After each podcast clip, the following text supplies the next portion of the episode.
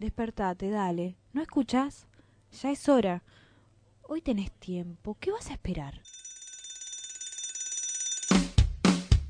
Somos la pesadilla de quienes nos arrebatan los sueños.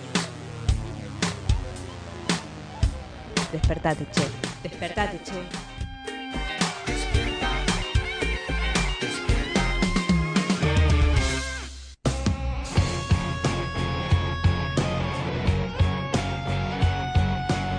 Muy pero muy buenos días, bienvenidos, bienvenidas, bienvenides a un nuevo programa de jueves de Despertate Che por Radio Presente, 9 y 2 de la mañana en este momento y les voy a adelantar que está, aunque me dijeron que no lo diga pues siempre, soy muy friolento, entonces eh, hace mucho frío en la calle, 8 grados en este momento, supuestamente la mínima va a ser 10, pero ya estamos en 8, por ende creo que otra vez el, servicio meteorológico le ha pifiado. Y la máxima va a ser 14. Lo único bueno que podríamos decir respecto a la temperatura es que eh, se va a sumar el sol durante todo el día. Hay que aprovechar porque al parecer ya mañana se vienen las lluvias y el sábado también. Muy buenos días Leo, muy buenos días Ro, ¿cómo les va? Muy buenos días, muy bien, con mucho frío, pero bien. Eh, traten de caminar por la vereda del sol, más que nunca, esta vez. Voy Y por la vereda eso, claro. sol. Me gustó Muy que bien. empezaste muy arriba, Martín. Bien, ¿no? Y vamos con este jueves. Y acá también la recomendación de ir por el sol. Se acerca el fin de semana. Se acerca el fin de semana y dicen, dicen que viene una larga semana en donde no superará el techo de los 14 grados en el mejor momento del día. ¿eh? Mira, Así acá que- lo tengo exactamente. eh, eh, Servicio Meteorológico indica que sí. Mañana 14, el sábado 14, pero los ambos días con lluvia. Y después, sí, domingo, lunes, martes, miércoles y jueves, 13 grados lo máximo. Pero hay pararse los desprevenidos porque más de uno con esta temperatura y la lluvia el fin de semana cae en cama. Así que a tener mucho cuidado con eso. ¿eh? Piloto en mano, paraguas y mucho abrigo por sobre todo. Exactamente, y actualizando un poco las eh, el tránsito en este momento, las, los accesos a la capital federal, hay que decirlo como todos los jueves, eh, todos los accesos funcionan con normalidad, pero obviamente con, ya, a ver, podríamos decir que normalidad es con, mucho tráfico y atascamiento en todos los ingresos, ya sea en la Ilia como en la 25 de mayo, eh, quienes tengan que agarrar el auto o tengan paciencia. Y por otra parte, los subtes funcionan con normalidad y los trenes también. El Belgrano Norte, el Belgrano Sur, General Roca, Mitre, Puerto Madero, San Martín, Sarmiento y Urquiza, en este momento, y según la página de El Tránsito en la capital federal, dice que funcionan con normalidad. Así que bueno, tenemos por lo menos una buena noticia aún eh, teniendo este frío, ¿no? Así es. Si quieren, si quieren comentarnos, les oyentes, si están pasando frío, si están pasando calor porque tienen el corazón contento o vaya a saber une por qué, pueden llamarnos al 6698-8121 o comunicarse a nuestras redes sociales. Despertate Che en Facebook, Instagram, Twitter y también a las de Radio Presente, radio.presente. Tengo el corazón contento, corazón contento lleno de alegría, decía la canción de Parito Ortega, ¿no? No sé por qué me Sí. vino, no, Ajá. no, se me vinculó ahí en la cabeza. Son Mira. esas cosas que suelen suceder a estas horas. Debo decir que, que no la conozco la canción. Capaz que si, Leo, me la, me la cantás un poco. Dedicásela. vamos a tratar. Si la cantás, capaz que sí, pero es como así, tarareada, no no. soy muy bueno, pero bueno. Tengo el corazón contento, el corazón contento, lleno de alegría. Ahora sí, está, ¿no? ahora sí, ahora sí, ahora la conozco. bueno, bien, bien, Bien, bien. me gusta. Ya acá Ro cantó, Leo también.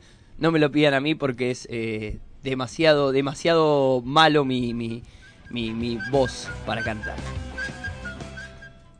Hubo ahí una aparición leve. ¿Qué fue eso? Una La aparición de corazón contento, Apa, muchachos. Bueno, Bueno, bien. Ahí está. ahí está. A mí me- esto me suena a Bombita Rodríguez igual, pero... Una ¿no? versión, sí, eh, claro, justamente. Claro. Bombita Rodríguez es el revolucionario del burócrata que vendría a ser palito, ponele. yo no te lo diga, aunque yo no te lo diga. Si tú no estás, yo no tengo alegría. Yo te extraño de noche, yo te extraño de día. Yo quisiera que sepas. Ahí está. Bueno, me encanta esta canción. Me gusta, me gusta. ese me hace acordar a, a mis épocas de niñe, en la que ve- veía la película de los parchís, esas cosas. Es verdad. ¿cómo Muy que no? raro, muy muy raro este pase, este pase orteguística en Radio Presente, pero bueno, vamos a conectarnos un poco más con la realidad en este caso. Nos enteramos qué está pasando, qué va a estar pasando en el día de hoy. Así es. Andate, palito primero.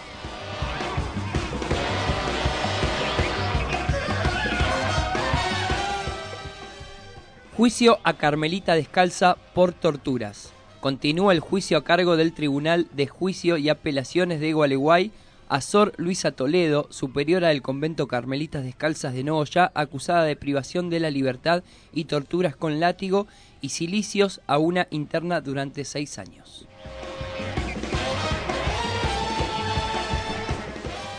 Homenaje a desaparecidos del ámbito universitario. En el marco del programa de políticas reparatorias y construcción colectiva de las memorias, la Facultad de Bellas Artes realizará hoy a las 11 de la mañana un homenaje y entrega de legajos reparados a las familias de estudiantes, graduados, docentes y no docentes de la Facultad de Bellas Artes de la Universidad Nacional de La Plata, desaparecidos y asesinados por la dictadura. Juristas internacionales en la Argentina por la libertad del obrero petrolero Daniel Ruiz. Se, realiz- se realizará una audiencia pública en la que juristas internacionales re- realizará la presentación de un amicus curiae en reclamo de la liberación de Daniel Ruiz, el obrero petrolero detenido en la cárcel de Marcos Paz por incidente frente al Congreso en diciembre del 2019 está acusado de haber tirado bombas estruendo contra la policía mientras se debatía la reforma previsional. Esto será a las 16 horas en Rivadavia 1841. Homenaje al dirigente de prensa Emilio Jauregui. Se realizará hoy a las 19 un homenaje al dirigente del Sindicato de Prensa de Buenos Aires y secretario general de la FAT-PREN. Emilio Jauregui, a 50 años de su asesinato por la dictadura de Juan Carlos Onganía, en el marco de una manifestación en repudio a la presencia de Rockefeller en el país. Esto será en FAT-PREN Solís 1158. No vas a poder enchupar, sintonizar ni echarte para atrás. Y ahora, después de haber escuchado las movilizaciones, vamos a poner los pies sobre la realidad, escuchando lo que creemos que es este país, justamente el circo de la realidad. La revolución no será patrocinada por Xerox en cuatro partes sin comerciales. La revolución no te mostrará fotos de Fox sonando una trompeta, lidiando una carga por parte de López Obrador, ahumada, el niño verde para escuchar discos de Molotov confiscados de un santuario de Tepito. La revolución no se televisará.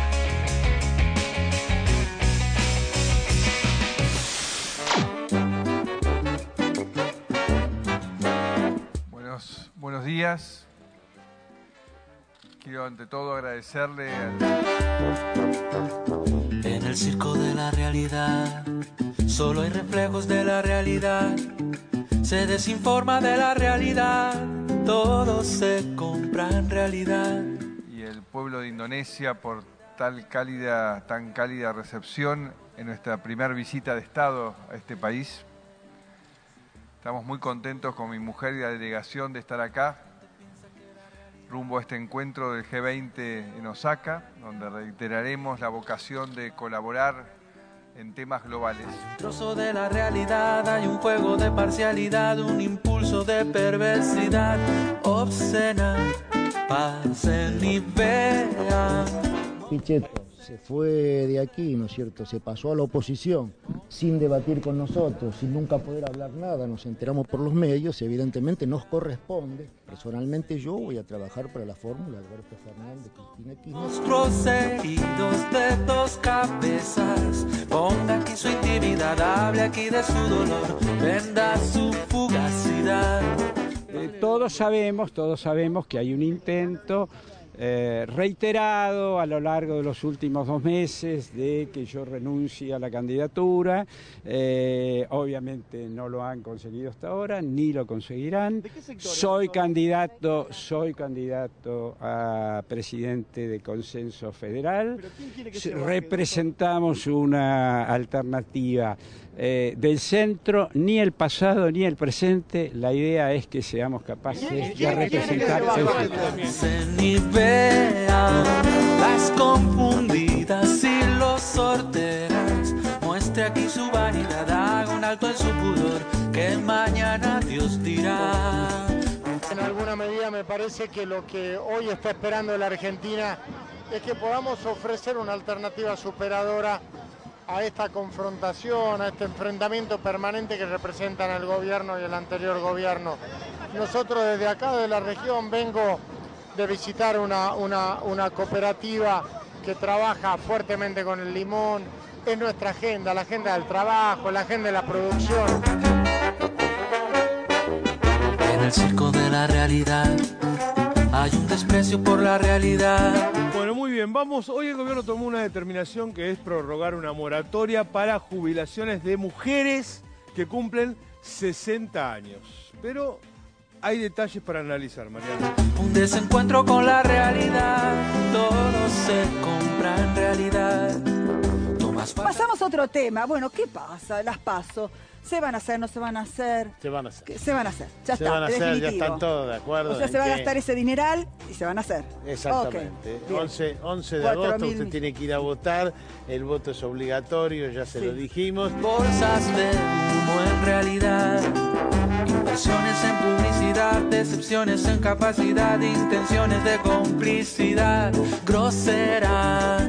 Desde el apagón histórico para adelante todo fue un papelón y un desastre. Lo que está pasando en La Plata realmente es lamentable porque además los ciudadanos de La Plata, una parte de La Plata que está sin luz, primero eran 35 mil, después pasaron a ser 25 mil, todavía son 15 mil. Había prometido Edelap que hoy les daba electricidad. Mintieron, una vez más mintieron. Ponga aquí su intimidad, hable aquí de su dolor, venda su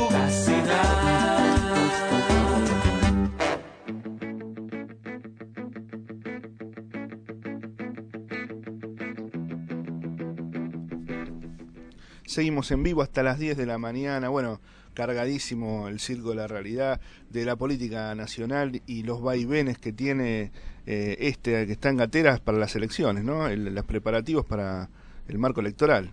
Así que, de todo un poco. Exactamente, creo que como noticia más importante de esta semana es que se confirmó la, la acompañante de, de fórmula a Matías Lamens acá en Capital, que creo que más allá de lo que va a pasar a nivel nacional, una de las grandes apuestas, o mejor dicho, uno de los de, lo- más interesante a tener en cuenta eh, durante estas elecciones va a ser justamente el rol que, va a ocupar en la capital federal las elecciones, ¿no? Porque sabemos, más allá de que sabemos que, que dentro de lo que es capital federal es el caballito de batalla de- de Cambiemos y del PRO, pero habiendo tenido un gobierno eh, durante cuatro años a nivel nacional, obviamente esa, esa imagen positiva que tenían en capital, que era prácticamente eh, total, ¿no?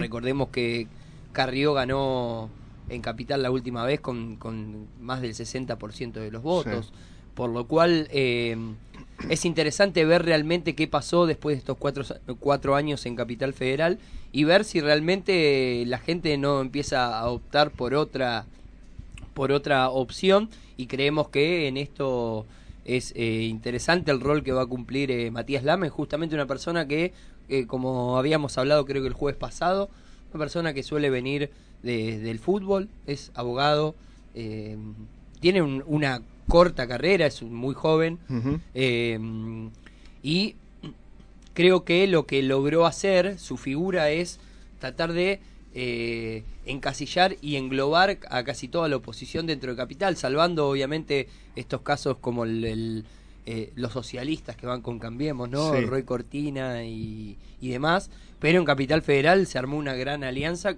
como por ejemplo tenés adentro a Libre del Sur, a. Equidonda, Pino Solana, me parece que esto es algo histórico, hace mucho que no se da. Sí, una, a ver, era algo necesario si el peronismo no quería seguir siendo una fuerza testimonial, porque es, es lo que fue durante mucho tiempo, durante muchos años.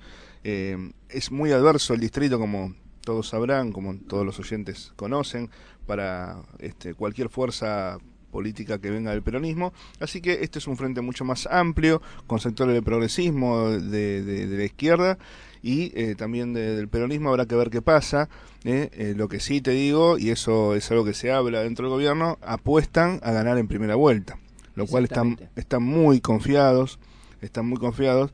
No no estaría la izquierda se asoma ahí, pero no hay una tercera fuerza que pueda o que se prevea tenga un- una muy buena elección, por lo cual este queda ahí un poco difuso eh, qué pasaría en las comunas, ¿no? Es otro tema Bueno, eso es muy tratar. interesante, creo Sí. que podríamos hablarlo algún jueves acá. Es con verdad. Usted, Leo, ya van a ser no. ocho años en comuna, ¿no? Es verdad, eh, despidiéndome de la, de la Junta Comunal 10, así que, bueno, ya hay candidatos para, para sucederme a mí y a la comunera de, que me acompaña por mi fuerza, pero lo que quiero decir es que no se ve como en, en la última elección o en las anteriores una tercera fuerza que, este, digamos, de alguna manera eh, tome todos los votos como eh, lo fue con Lustó, por ejemplo, ¿no? Exacto. Lustó en, en Frente para la Victoria en 2017 y el, el PRO hegemonizaron el voto, digamos, ¿no? Hoy, eh, asomando a la izquierda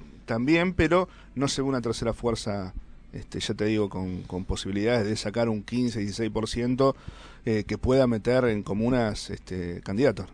Pero bueno, No. será será algo para, para ir viéndolo, a ver qué sucede. Bueno, y teniendo en cuenta esto que decías vos, la tercera fuerza y, y el tratar de polarizar ciertos votos o no, eh, creo que es interesante hablar respecto a esto que estábamos hablando un poco fuera del aire y eh, la posición de, de Espert y Gómez Centurión Tremendo, para eh, lo que vendría a ser eh, eh, Cambiemos, ¿no? Juntos por el Cambio. Sí.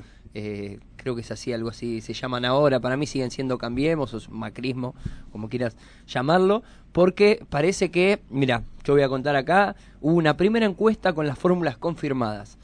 Dentro de esa, a solo días que se oficializaran las listas y las fórmulas, una consultora arrojó que el binomio de Fernández, eh, de Fernández superaría los 40 puntos en las PASO y casi un 10% arriba de Mauricio Macri y Pichetto. Y acá, bueno, justamente hablan de este el de Spert y Gómez Centurión, los dueños Sí. del voto pro desencantado, ¿no? Exactamente. Entonces es interesante. Atención con esto, ¿eh? atención, que es un tema también para desarrollar. El macrismo está tratando de cooptar y de bajar por todos los medios en la justicia y eh, a través de robando candidatos de que Esper con ese partido que tiene no se presente. ¿eh? Porque, digo, también esto nos da la pauta un poco de la desesperación eh, que en este momento están eh, padeciendo lo- lo- los operadores de, de Cambiemos, ¿no? Están muy, muy desesperados para que Esper, con esa lista que parece bastante marginal, pero no lo es para ellos porque les quita voto, como vos decís, les quita voto por derecha, no se presente a las elecciones. Y es algo que no está pasando, no están pasando en ningún medio, ¿eh? Exacto. Eh, y la realidad es esa. Estuvo el otro día Esper hablando en un programa televisivo, en el Mauro Viale, denunciando que los operadores de Cambiemos están tratando de bajar su candidatura. Exactamente. Esta mm, encuesta fue realizada por la consultora Federico González y Asociados. Hay que tener en cuenta que eh, esto fue eh, tanto en Capital Federal, eh, em, Gran Buenos Aires y el interior del país. Es una encuesta pequeña, fueron 1.600 casos nada más, pero eh, lo que demostró esta encuesta, que por ejemplo el binomio Fernández 41,6, Juntos por el Cambio 33,5, Consenso Federal 8,8. Ahí vemos Sí. ¿no? la gran polarización entre el tercero y el primero y el Claro. segundo. Y en cuarto lugar, y ahí es donde seguramente esto le, le genera la preocupación al, al- al oficialismo hoy, aparece Spert y Rosales con el 6,5. Y en quinto lugar, el Frente de Izquierda Unida con Del Caño y del Pla 4,1. ¿Cuál es el Y gran- después, Sí, perdón, ¿eh? sí. después sigue eh, Gómez Centurión y Cintia Jotov con el Ah, 2,1. Por ende, si sumamos, como para, para hacer una cuenta bien, a ver, esto no es exacto, sino algo más, más al tuntún, si sumamos a Spert y a Gómez Centurión tenemos un 8,6%. Mirá qué importante, ¿no? Casi lo que tiene Consenso Federal. Voto macrista, ¿eh? 100%. Prácticamente 100%. Bueno, ¿cuál es el miedo, para cerrar? El miedo de la Casa Rosada. Que estos eh, candidatos le hagan perder a Cambiemos en primera vuelta. Ese es el gran temor. Exacto. No en segunda, porque en segunda obviamente todo ese, ese caudal de votos va para Macri, obviamente, ¿no? Sí. Pero en una primera vuelta eso podría hacer perder a Cambiemos. ¿eh? Exactamente, y es por eso que eh, es importante y se está hablando también mucho con respecto, que lo vamos a hablar seguramente la semana que viene, un poco más en detalle, pero esto que se habla eh, respecto a las PASO, ¿no? Tan, se está hablando tanto de las PASO, parece que algunos Exacto. no quisiesen que hayas PASO, otros sí, que es mucha plata, que no es mucha plata y todo la, la parafernalia que tenemos siempre alrededor de ese lo, caso. lo polémico también es que en ese caso se iba a presentar eh, y se rechazó un proyecto para modificar esa medida por este año. Claro. Era como, Sí, lo claro. modificamos por este año, después vemos qué hacemos, pero por este año, por las dudas, porque se me frunce, ¿eh? Este año puede ser que, que corramos Diego de quedar afuera del gobierno, se dicen adentro de Casa Rosada, entonces por este año nada más vamos a modificar las pasos. ¿eh? Exactamente, Así. exactamente. Pero bueno, es sabemos cómo es la, la política y cómo es la medida política. Vamos a escuchar un poquito de música, como decimos siempre, para terminar de despertarnos. Los Gardelitos, Vamos. Ahí ¿qué está. tema? ¿Qué tema? Gardeliando.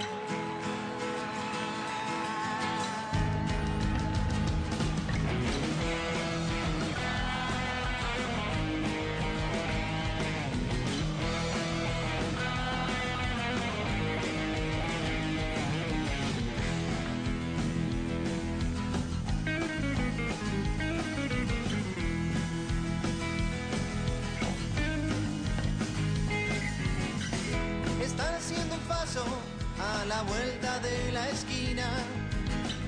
Se están tomando un vino o corriendo alguna mina.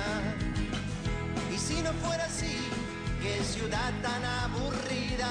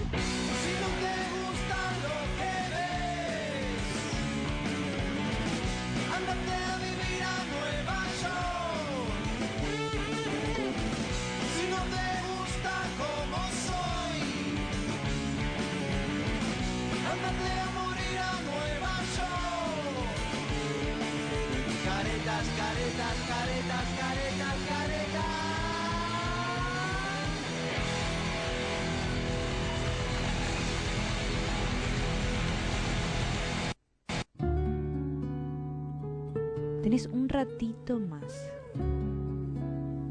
Despertate, che. Sucursal de los despiertos con lo justo, esperando el despertar del mundo desde la cama.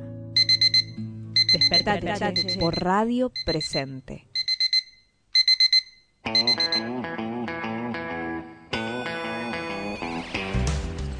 Arriba los remolones que todavía están entre las sábanas a levantarse. ¿eh? Y Nosotros acá estamos en comunicación telefónica con nuestra columnista de economía feminista, Corina Rodríguez Enríquez, investigadora del CONICET. Muy buen día, Corina, ¿cómo estás? ¿Qué tal? Buen día. ¿Cómo andan todos Bien, por ahí? muy bien, con fresco, ¿no? Como todos. Sí, sí, sí. Yo soy el bando de Martín, bien violenta. Sí. Acá tratamos de calentar con el aire un poquito. ¿Cómo andas, Corina? ¿Viste? Yo hoy no te dije que te abrigues, pero hay que abrigarse porque hace 8 grados en este momento. Sí, sí, yo desde la ventana estoy viendo además el viento que sopla. Hay que salir preparada, preparado. En la despedida te lo va a decir seguramente, Sí. te va a dar ese consejo. Buenísimo, lo voy a tomar. Muy bien, Corina. Bueno, en, en la columna de hoy teníamos planificado charlar sobre este, algo que puede impactar de manera muy positiva o no tanto, habrá que ver cómo se hace, el convenio de la OIT eh, que tiene que ver con eh, parar la violencia de género y el acoso laboral, ¿no es cierto? Frenar o ponerle un, digamos, un límite. Exacto, porque se aprobó la semana pasada este convenio sobre la eliminación de la violencia y el acoso en el mundo del trabajo. Es un convenio de la OIT, el convenio 190, y como vos decís, es eh, una herramienta que puede mejorar las condiciones laborales de, de los trabajadores y las trabajadoras, y fundamentalmente de las trabajadoras, porque son quienes en términos relativos más padecen estas situaciones de violencia y, y acoso. Pero tal vez para quienes no están tan familiarizadas, familiarizados con, con qué es un convenio de la OIT o mismo con qué es la OIT, por ahí un par de aclaraciones en ese sentido. La OIT es la Organización Internacional del Trabajo, OIT es la sigla, que es una organización internacional que se dice es tripartita, porque eh, esta organización, de esta organización forman parte representantes de los gobiernos, de los sindicatos y de las cámaras empresarias, de las representaciones empresarias. Y es un ámbito donde estos tres sectores vinculados con el mundo del trabajo discuten y van definiendo marcos normativos que después los países pueden ratificar y adoptar eh, y, y que se traducen después en las propias normativas eh, laborales nacionales. Eh, por eso es importante, porque este convenio, que es un convenio internacional, si Argentina lo ratifica, para que rija en Argentina, el Congreso Nacional tiene que ratificarlo, y si esto sucede, como esperamos que así sea, entonces las normas nacionales deberían alinearse con los principios y las sugerencias que incluye este convenio. Por eso decimos que es importante, aunque nos suene algo lejano, una cosa que se aprobó Claro. en Ginebra, que ni nos enteramos que se estaba discutiendo, puede concretamente eh, ayudar a mejorar la legislación nacional para prevenir y eliminar las situaciones de, de violencia y, y acoso. Muy rápidamente les cuento en qué consiste el convenio. Es, es un Sí. convenio que eh, define eh, a, a la violencia y al acoso en el mundo de- de- del trabajo eh, como comportamientos, acciones o amenazas que tengan por objeto que causen o sean susceptibles de causar daño físico, psicológico, sexual o económico. Y lo que se señala es justamente que estas situaciones de violencia y acoso pueden ser eh, eh, violaciones de los derechos humanos de las personas y poner en riesgo la igualdad de oportunidades. Por eso decimos que es tan importante para poder ayudar a reducir las desigualdades de género en el mundo del trabajo y particularmente del trabajo remunerado, que es algo sobre lo que ya en otras columnas hemos estado hablando. Tiene algunos aspectos bastante positivos el convenio. Uno es que abarca eh, eh, explícitamente menciona a todas las formas de- del trabajo. No es un convenio que solamente va a proteger a los trabajadores y las trabajadoras asalariados, sino que incluye a personas que trabajan en, en empleos informales, a pasantes, a- incluso a personas desocupadas, a personas que están buscando empleo, eh, a, personas en, en pasantías. Eh, con lo cual tiene una definición amplia que puede ayudar a exigir a, a los estados protección para todos los trabajadores y, y trabajadoras. Eh, y además define bastante ampliamente eh, la si- el, el lugar donde la situación de acoso y violencia puede suceder, que no se restringe al, al espacio físico de trabajo exclusivamente, sino que eh, es más amplia e incluye, por ejemplo, situaciones de acoso y violencia que sucedan en reuniones sociales asociadas al trabajo, que es un ámbito donde este tipo de situaciones suceden con, con frecuencia. Entonces creo que también mencionar ampliamente que no es solo el lugar de trabajo, también es el espacio público si es un espacio de trabajo, es el transporte cuando uno va y vuelve del trabajo, eh, y estas otras situaciones creo que también lo hace, lo hace más potente. El Estado, el, el convenio establece algunas obligaciones para el Estado de prevenir estas situaciones y de sancionarlas cuando ocurren y sobre todo de proteger a las víctimas, eh, protegiendo a, a la persona que denuncia, a, a las personas que, que fu- funcionan como testigos, eh, eh, indica especialmente que el Estado no tiene que revictimizar a la persona que, que denuncia y para ir cerrando un punto que me parece importante, o dos últimos puntos. Uno es que hace especial mención a previsiones que hay que tomar para trabajadores y trabajadoras que están en especial eh, riesgo y, y enumera, ¿no? Dice eh, trabajadores eh, en el trabajo nocturno, el trabajo realizado en forma aislada, el trabajo en el sector de salud, la hostelería, los servicios sociales, los servicios de emergencia, el trabajo doméstico. A mí me parece muy importante que esto se mencione especialmente porque en efecto son espacios de, de trabajo remunerado donde las situaciones de acoso y de violencia son más reiteradas. Y finalmente, el último punto que quería mencionar es que el convenio incluye también responsabilidades para los empleadores, que tienen que comprometerse con acciones concretas en sus empresas para crear climas de trabajo libres de violencia, para proteger a las víctimas y para sancionar a las personas que ejerzan acoso o violencia en el mundo del trabajo. Y hago esta última mención porque el convenio se aprobó con una amplia mayoría, tuvo 439 votos a favor, pero tuvo 7 abstenciones y 30 votos en contra. Y entre una de las as- abstenciones figura la del representante empresario de la República Argentina, que fue Funes de Rioja, que es un abogado de la Unión Industrial Argentina, que se abstuvo en la votación. Eh, y luego declaró que, por supuesto, él está muy en sintonía con la filosofía del, del convenio, pero dice que por cuestiones técnicas eh, no lo eh, apoyó porque dice, y esto leo textualmente sus declaraciones, para evitar imprecisiones que vayan más allá del fin compartido de prevenir y sancionar eh, acoso y, y violencia eh, y que pueda dar lugar a interpretaciones judiciales expansivas apartándose de este espíritu. O sea, básicamente los empleadores dicen estar de acuerdo con el espíritu de la ley, pero no se quieren hacer cargo de lo que eso les implicaría a ellos mismos, ¿no? ¿Y qué papel juega, Corina, acá el- los sindicatos, no? Porque parecería un poco ser quienes eh, se pongan como garante de que esto se lleve, se aplique en Argentina.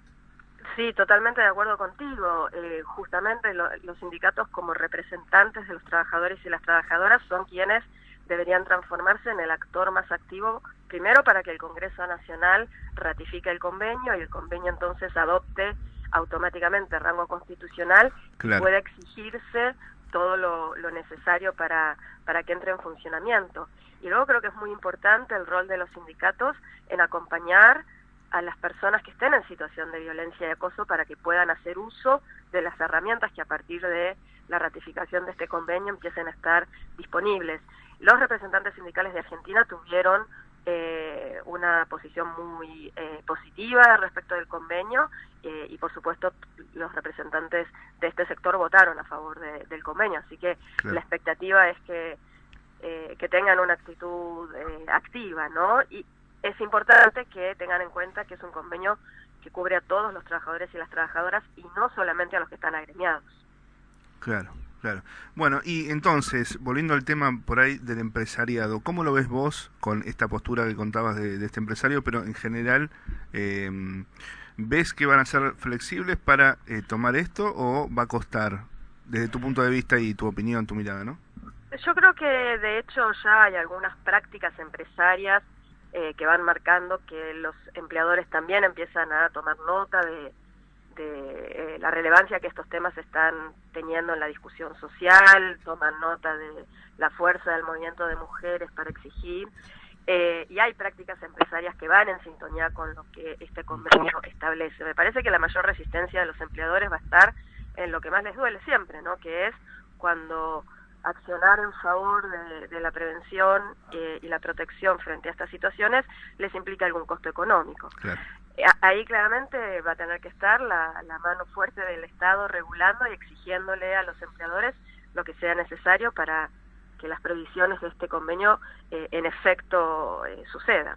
El bolsillo del empresariado, este pequeño gran detalle, ¿no? Eh, Sí, sí, siempre muy sensible. Claro, sí, siempre, siempre. eh, El gran motivo, digamos, ¿no? De- de Tal, los- tal de- cual, bueno, es su, su eh, móvil, ¿no? Sí, la obtención del beneficio, entonces cualquier cosa que atente contra eso siempre muestran resistencias, pero justamente lo que necesitamos es un Estado fuerte que les exija y sindicatos que eh, protejan y acompañan a los trabajadores y las trabajadoras en esa exigencia.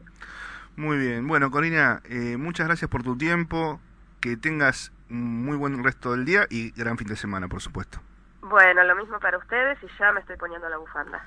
Exactamente, que está fresca la cosa.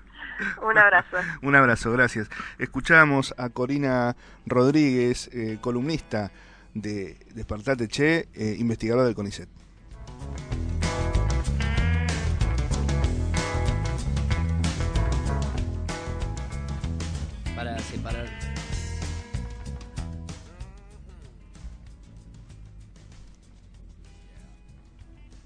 Hola. Ahí Ahora sí. estoy. Buen ¿Me día. escuchan? Buen día. Perfectamente. Son las 9 y 39 y en un ratito nada más seguimos con más Despertate. Che.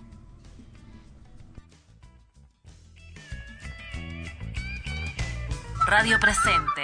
Hola, me llamo Carlos. Tres momentos más importantes de mi vida fueron cuando nació mi primera hija, fue un momento muy lindo, cuando nació mi segunda hija. Y otro momento hermoso de mi vida fue cuando me recibí de maestro. Una víctima más de violencia institucional.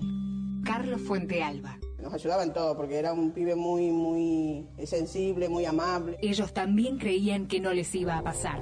El 58% de la violencia institucional es ejercida por la Policía Provincial, con un total de más de 2.400 casos desde la vuelta de la democracia, lo que significa casi cuatro veces la cantidad de caídos en Malvinas. Que la falta no te despierte. Despertate hoy. Decí no a la violencia institucional. Ya no podés decir que no sabés. ¿Qué es la felicidad? Estar con mis amigos. Lograr mis sueños. Ir a jugar. Me, me gustan los dinosaurios. Sentirse bien con lo mismo. Que todos estén jugando con, con el que más querés. Cuando alguien te hace como reír. es que estés alegre. Que se logra cuando haces algo que te gusta o cuando sos feliz. Es algo maravilloso. Los niños y las niñas tienen derecho a una infancia libre y feliz. No importa su identidad de género. Los adultos y las adultas solo debemos escucharlos. Infancias trans sin violencia ni discriminación. Por una infancia libre. Prohibido. Prohibido girar a la derecha. Podrán pasar mil años, verás muchos caer, pero si nos juntamos no nos van a detener. Radio Presente.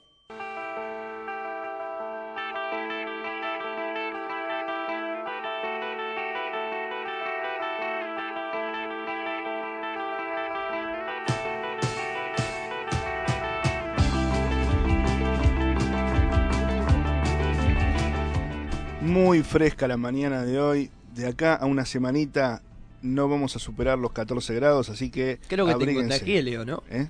Te Eh, contagié un poco, ¿no? Un poquito, un poquito. De, de, de ahí, de- del, el- del decir que está muy fresco, pero realmente hace mucho frío en la calle. Sí, claro. Hace unos días ya y perfila que da para, para largo, como les decía, en la próxima semana. Así que a los desprevenidos, no olviden el abrigo, no olviden el pilotín y el paraguas el fin de semana que va a llover. Este, y con este frío y lluvia es un combo explosivo para terminar en cama. Así que, como les digo, cuídense. bueno, es necesario justamente abrigarse y eh, teniendo en cuenta que tan, tan solo faltan 20 minutos para que finalice el programa, es necesario tratar de bajar un poco y tratar de amoldarse un poquito.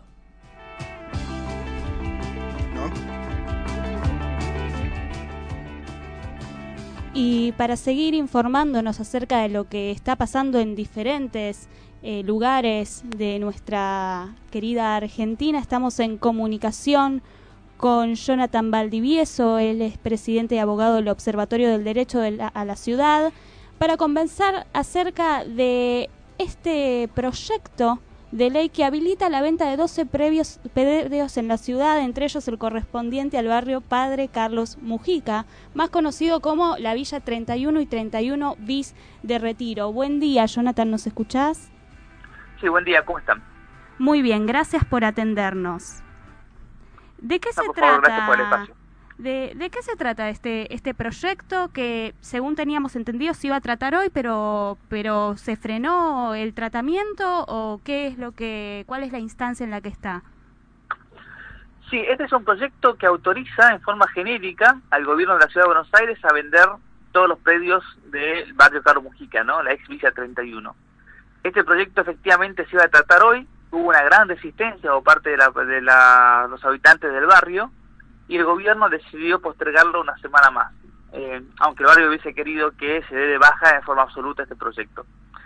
Este proyecto no implica que las familias van a ser desalojadas al día siguiente o que no va a haber solución habitacional para las familias, ¿no? Es porque las familias lograron el año pasado una ley de urbanización que era la ley 1129. Pero sí genera un gran retroceso con respecto a esas garantías habitacionales que el Estado había otorgado, genera un gran peligro con la eh, con la prohibición de los desalojos forzosos. ¿Por qué? Porque el Estado ahora va a tener una facultad de no tener la obligación de disponer de todas estas tierras para las familias, sino que la legislatura está habilitando para que las tierras que ellos vayan liberando puedan destinar al mercado inmobiliario. Entonces, por una parte vas a tener que dar soluciones habitacionales y por otra parte el Estado su interés de vender tierras para explotaciones comerciales y para empresas y desarrolladoras inmobiliarias.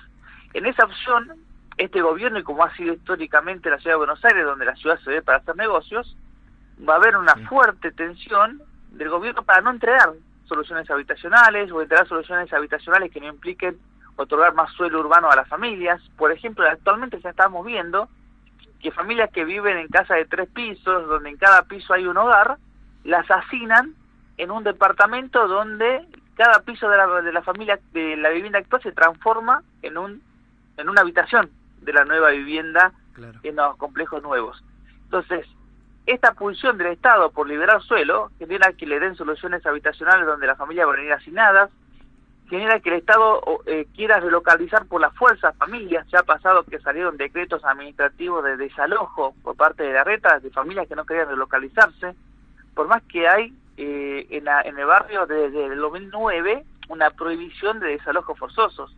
Y actualmente a las familias que están debajo del sector bajo autopista, que son miles de familias, el gobierno las amenaza con quitar a los hijos, con hacerles denuncias penales, porque no quieren relocalizarse a la nueva vivienda y quieren seguir permaneciendo en sus casas. ¿Por qué? Porque el, el gobierno, al igual que está sucediendo en toda la ciudad, quiere hacer negocios con los predios bajo autopista y bajo viaducto, que los está privatizando en la ciudad y también quiere destinarlos en, en el barrio de Carlos Mujica a explotaciones comerciales. Por eso es tan peligrosa esta ley que faculta al gobierno a vender en forma genérica de las tierras. Obviamente no va a poder vender todas las tierras porque hay familias que están ocupándola y tienen el derecho a una solución habitacional. Pero va a hacer Claro, todo una, lo una posible para parte, una parte de estas tierras quieren vender.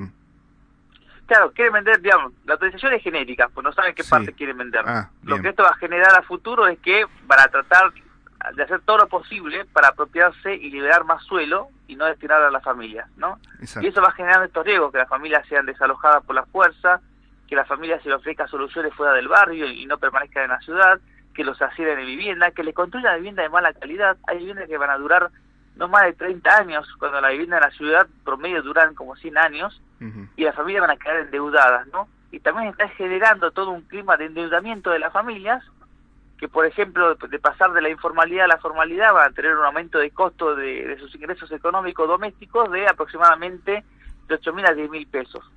Esos valores van a hacer que las familias en este contexto de recesión, desempleo, inflación, no puedan sostener eh, el costo de eh, ser propietarios, ¿no? Los servicios públicos, las expensas, los impuestos, el pago del crédito. Y ya está pasando en otro barrio de la ciudad donde familias recién relocalizadas le cortan la luz porque no pueden pagar, ya dejaron de pagar los créditos por los cuales están sujetos a que la llamaten de casa. Son un conjunto de herramientas que el Estado está avanzando para generar una expulsión lenta del barrio, ¿no? Una desarticulación de su población y una expulsión lenta de las familias por la fuerza de mercado o por presiones del gobierno.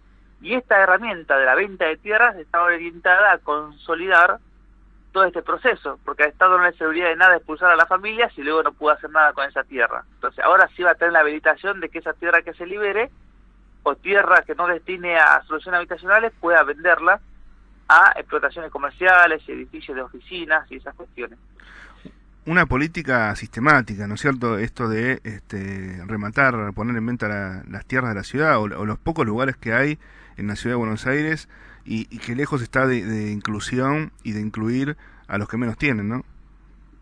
Sí, nosotros venimos denunciando desde el gobierno de Mauricio Macri de la Ciudad de Buenos Aires que iniciaron un plan sistemático de venta de tierras públicas en la ciudad, de descapitalización de bancos de inmuebles. Es el gobierno que más ha privatizado tierras públicas en la historia de la Ciudad de Buenos Aires, se van aproximadamente 400 hectáreas, casi tres puertos maderos privatizando, ya cuando un puerto madero fue un escándalo en los 90, eh, aquí por la cobertura mediática no se escandaliza, no se indigna tanto la población cuando se han privatizado 400 hectáreas. Y además el barrio Carlos Mujica se encuentra en un sector de la ciudad que es el entorno ribereño, ¿no? de la costanera norte. Todo ese entorno ribereño está sufriendo una gran renovación urbana destinada a, eh, a un sector muy alto de poder adquisitivo de la ciudad, ¿no? Casi fragmentando la ciudad en dos. Antes hablábamos que de la desigualdad entre el norte y el sur. Ahora se está generando una desigualdad entre la ciudad ribereña, que podríamos decir de Libertador hacia Río, y la ciudad mediterránea, ¿no? Y esta ciudad ribereña orientada únicamente a grandes emprendimientos suntuosos, a la privatización de la costa, es, la, es el sector de la ciudad que tiene más espacios verdes, pero no para la ciudadanía, sino para este sector de eh, personas ricas que puedan comprar est- estos desarrollos inmobiliarios. En cambio, el resto de la ciudad estamos sin espacios verdes, con colapso de servicios públicos, eh, con, con una crisis habitacional, que la ciudad de Buenos Aires está en una crisis habitacional y la clase política no, no toma cuenta de ello, ni siquiera discursivamente menciona que estamos en una crisis habitacional. En ese contexto de estas políticas de un mercado inmobiliario desregulado está el conflicto de la 31, justo ahí inmersa en todo un sector de renovación urbana, al lado del Paseo del Bajo, al lado de los nuevos eh, tierras que se están vendiendo, que se dio la noticia que ahora Techín compró parte de las tierras del Empalme Norte, de Catalina Norte 2, que ya la había comprado también Constantini, otros sectores, digamos. Es una zona de renovación urbana donde el mercado inmobiliario está queriendo apropiarse de esos suelos y el Estado colabora en connivencia para eh, lograr esta expulsión de los barrios, ya que el mercado ve que los habitantes de la Villa 31 no, no deben estar ahí, porque su poder adquisitivo, según ellos, impide o no permitiría que puedan vivir en este sector de la ciudad.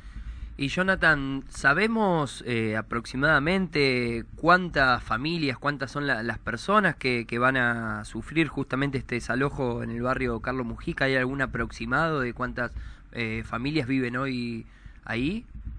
El barrio Carlos Mujica, hay, según los censos del gobierno, aproximadamente 40.000 personas viviendo. Obviamente esos censos no, no son tan ciertos porque siempre cuesta censar a las familias inquilinas, ¿no? Hay Claro. como... El, el mercado desregulado en la ciudad se transforma en un mercado desregulado y violento en los barrios. Claro. Y en muchos casos los propietarios no dejan censar a los inquilinos y tampoco dejan eh, dar a conocer la gran cantidad de inquilinatos que tienen los barrios, ¿no? Porque los barrios populares también hay terratenientes urbanos, eh, terratenientes villeros, pero eso es más una responsabilidad del Estado de no controlar que una responsabilidad de, de los habitantes de estos barrios. Por otra parte, este sector bajo autopista sí vive más de mil familias, que son las que están sufriendo las amenazas y las presiones del gobierno por firmar escritura y para abandonar estas tierras. Eh, y son artilugios bastante este, versátiles, finos, porque el barrio 31 tiene varias leyes que prohíben el desalojo forzoso, que es el reconocimiento de que los habitantes del barrio se han ganado su derecho a vivir en ese lugar por más de ocho décadas que vienen resistiendo y mejorando el barrio. Estos desalojos forzosos obviamente impiden que el gobierno quiera avanzar con su plan y por eso también han salido, como comentaba recién, desalojos administrativos de la reta de desalojos, amenazan a la familia con eh, quitarle a los hijos, los presionan, los amenazan. Es toda una situación bastante conflictiva eh, en el sector de la ciudad, todo porque están asentados en un suelo tan valioso que el mercado inmobiliario ve que está subutilizado, ¿no?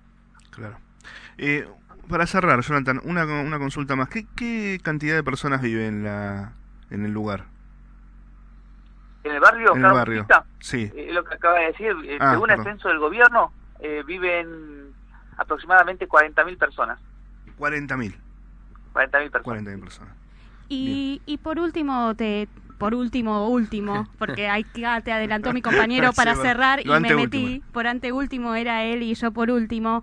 Eh, entiendo que en este sentido toma relevancia lo que es la Ley Nacional de Barrios Populares, que no está reglamentada. ¿Podrías comentarnos un poco en qué instancia está eso y qué implicaría?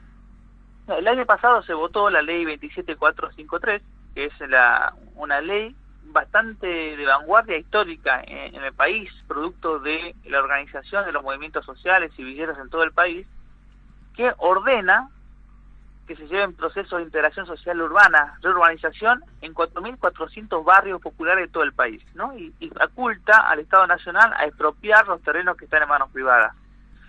Pero más allá de eso, algo que eh, el gobierno de la Ciudad de Buenos Aires está bastante en contra, es que esta ley establece restricciones para que el mercado inmobiliario no ingrese con su violencia y sus presiones en estos barrios.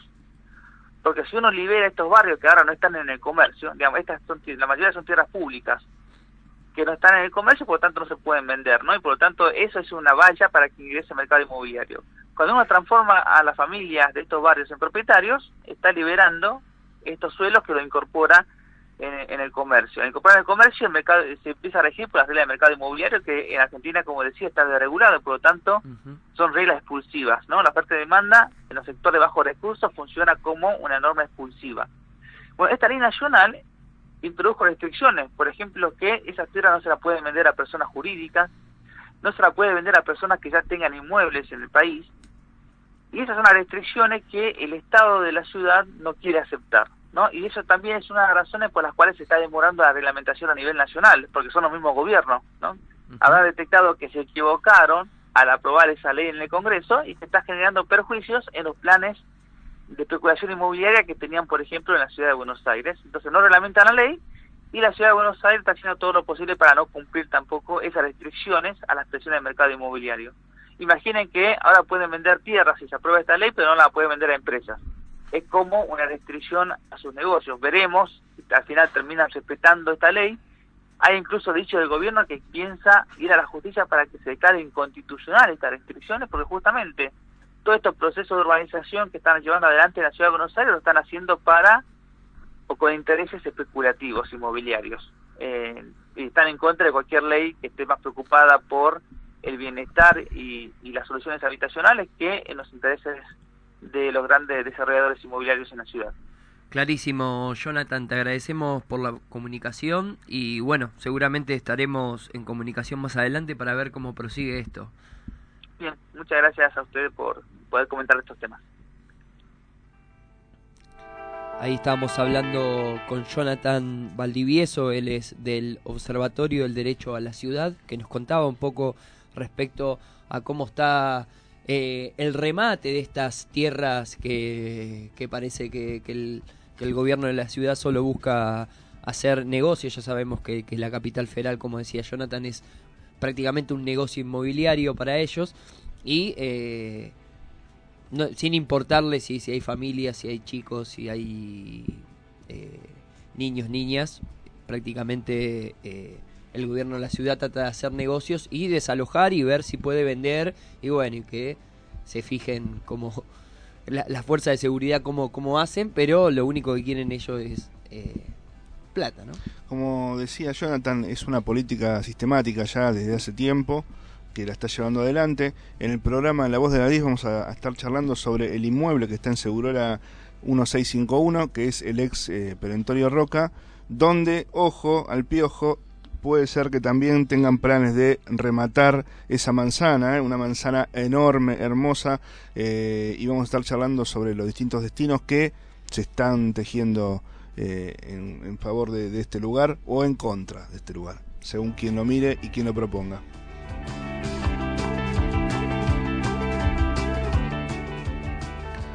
Nos vamos. Y faltan tres minutos, pero vamos a hacer el, depende- el- el depende cómo la característico.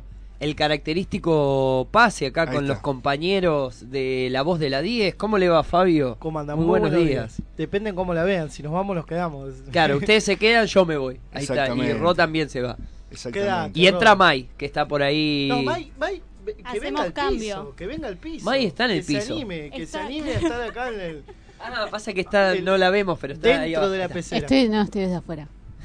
Ella prefiere, le gusta desde afuera, Toma prefiere. distancia para ver mejor, viste que de cerca no se ve también. Entonces ella toma perspectiva para poder analizar. Yo creo que los analiza todo el tiempo, todos los programas Sí, de La Voz de las 10. sí, de distintos enfoques. Sí, sí, Sí, sí. Podemos horno. con los piojos, Claro. ¿no? De- desde lejos se ve bien.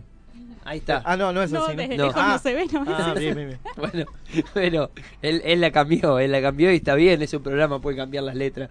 Pero bueno, eh, interesante sobre lo que se va a hablar respecto a la, a la manzana. ¿Qué más tienen, qué más nos traen hoy? Acá tenemos un invitado de lujo, un amigo, compañero del Ciudadano barrio. ilustre ¿eh? de la comuna. de Floresta, arquitecto especialista y un artista también. Ya nos va a estar contando sobre la obra de teatro Venganza, ¿no es cierto?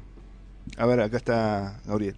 Ven- Cortome- el cortometraje, perdón, eh, Venganza, eh, que es nuevito y fresquito, nos va a estar ahora cuando arranquemos el programa, ¿no es cierto, Fabio? Sí, la verdad que, que bueno, también tenemos un compañero, una comunicación telefónica, uno de los mejores compañeros que, que tiene mm, la Ciudad Autónoma de Buenos Aires, uno de los mejores militantes y Gracias. y por suerte ha llegado a estar primero a la lista de su comuna, así que vamos a estar hablando con él. Y un poco del tema común, ¿no? Los candidatos en, en la 10 ya están sobre la mesa, ¿eh? de Cambiemos, de eh, todos, del Frente Todos, de la izquierda. Vamos a ver si en algún momento los podemos traer a todos acá a la mesa de, de la radio, ¿eh? en algún jueves. A los que no conozcamos. A todos, todo, un representante por lista o dos, ¿eh? para, para charlar un poco sobre, sobre qué tienen pensado hacer eh, dentro del marco de lo posible en su gestión comunal que viene. Bueno, y es interesante porque el entrevistador es alguien que eh, está hoy, pero que, que ya se va a ir, ¿no? Que se está yendo, está en retirada ya de, de su puesto. Entonces sí. es interesante esta, usted va a poder preguntar con mucho más fundamento porque la vivió de adentro. Leonardo Gabriel Farías siempre va a ser el comunero de la Comuna 10. Comunero mandato cumplido. Ahí está, Le, mandato vamos- cumplido. le vamos a decir porque todavía es comunero. Claro. ¿Cuándo, cuándo, hasta cuándo? Hasta el 10 de diciembre. Ah, bueno, le queda Como, todavía. como todo, como todo, como en su momento Cristina que decía me, me convierto en calabaza, nosotros los comuneros, todos también los legisladores nos convertimos en los que ya no podemos renovar, nos vamos y tratamos de, de dejar testimonio de lo que pudimos hacer este, en el marco de lo posible, como decía antes, porque la verdad que eh, este gobierno es complejo trabajar eh, en una descentralización que no ha sucedido, las comunas que no tienen jurisdicción, no tienen presupuesto, es difícil, pero se hace lo posible y lo que se puede con vocación. Bueno, excelente. Entonces, ¿qué les parece si las 10 en punto? Hay que despedirnos, no queremos sacarle ningún ningún minutito de más a la, a la, a la voz de la 10, que sé que vienen con un programa cargadísimo. Y nos vamos a despedir, eh, Leo. Muchas gracias por este jueves, este nuevo jueves, eh, como todos los jueves acá, compartiendo el piso. Muchas gracias. Siempre, si- siempre agradecido de ser parte de Despertarte todas las mañanas. ¿eh? Agradecemos ayer a les compas que se pusieron al hombro la cobertura de este nuevo aniversario de lo que fue la masacre de Avellaneda que se cobró las vías de Darío Santillán y Maxi Costequi. Excelente programa el de ayer, sí señor. Bueno, nos despedimos. Vamos a despedirnos, en este caso, hasta la semana que viene, hasta el lunes que viene, eh, con Diosa de los Mares del Plan de la Mariposa.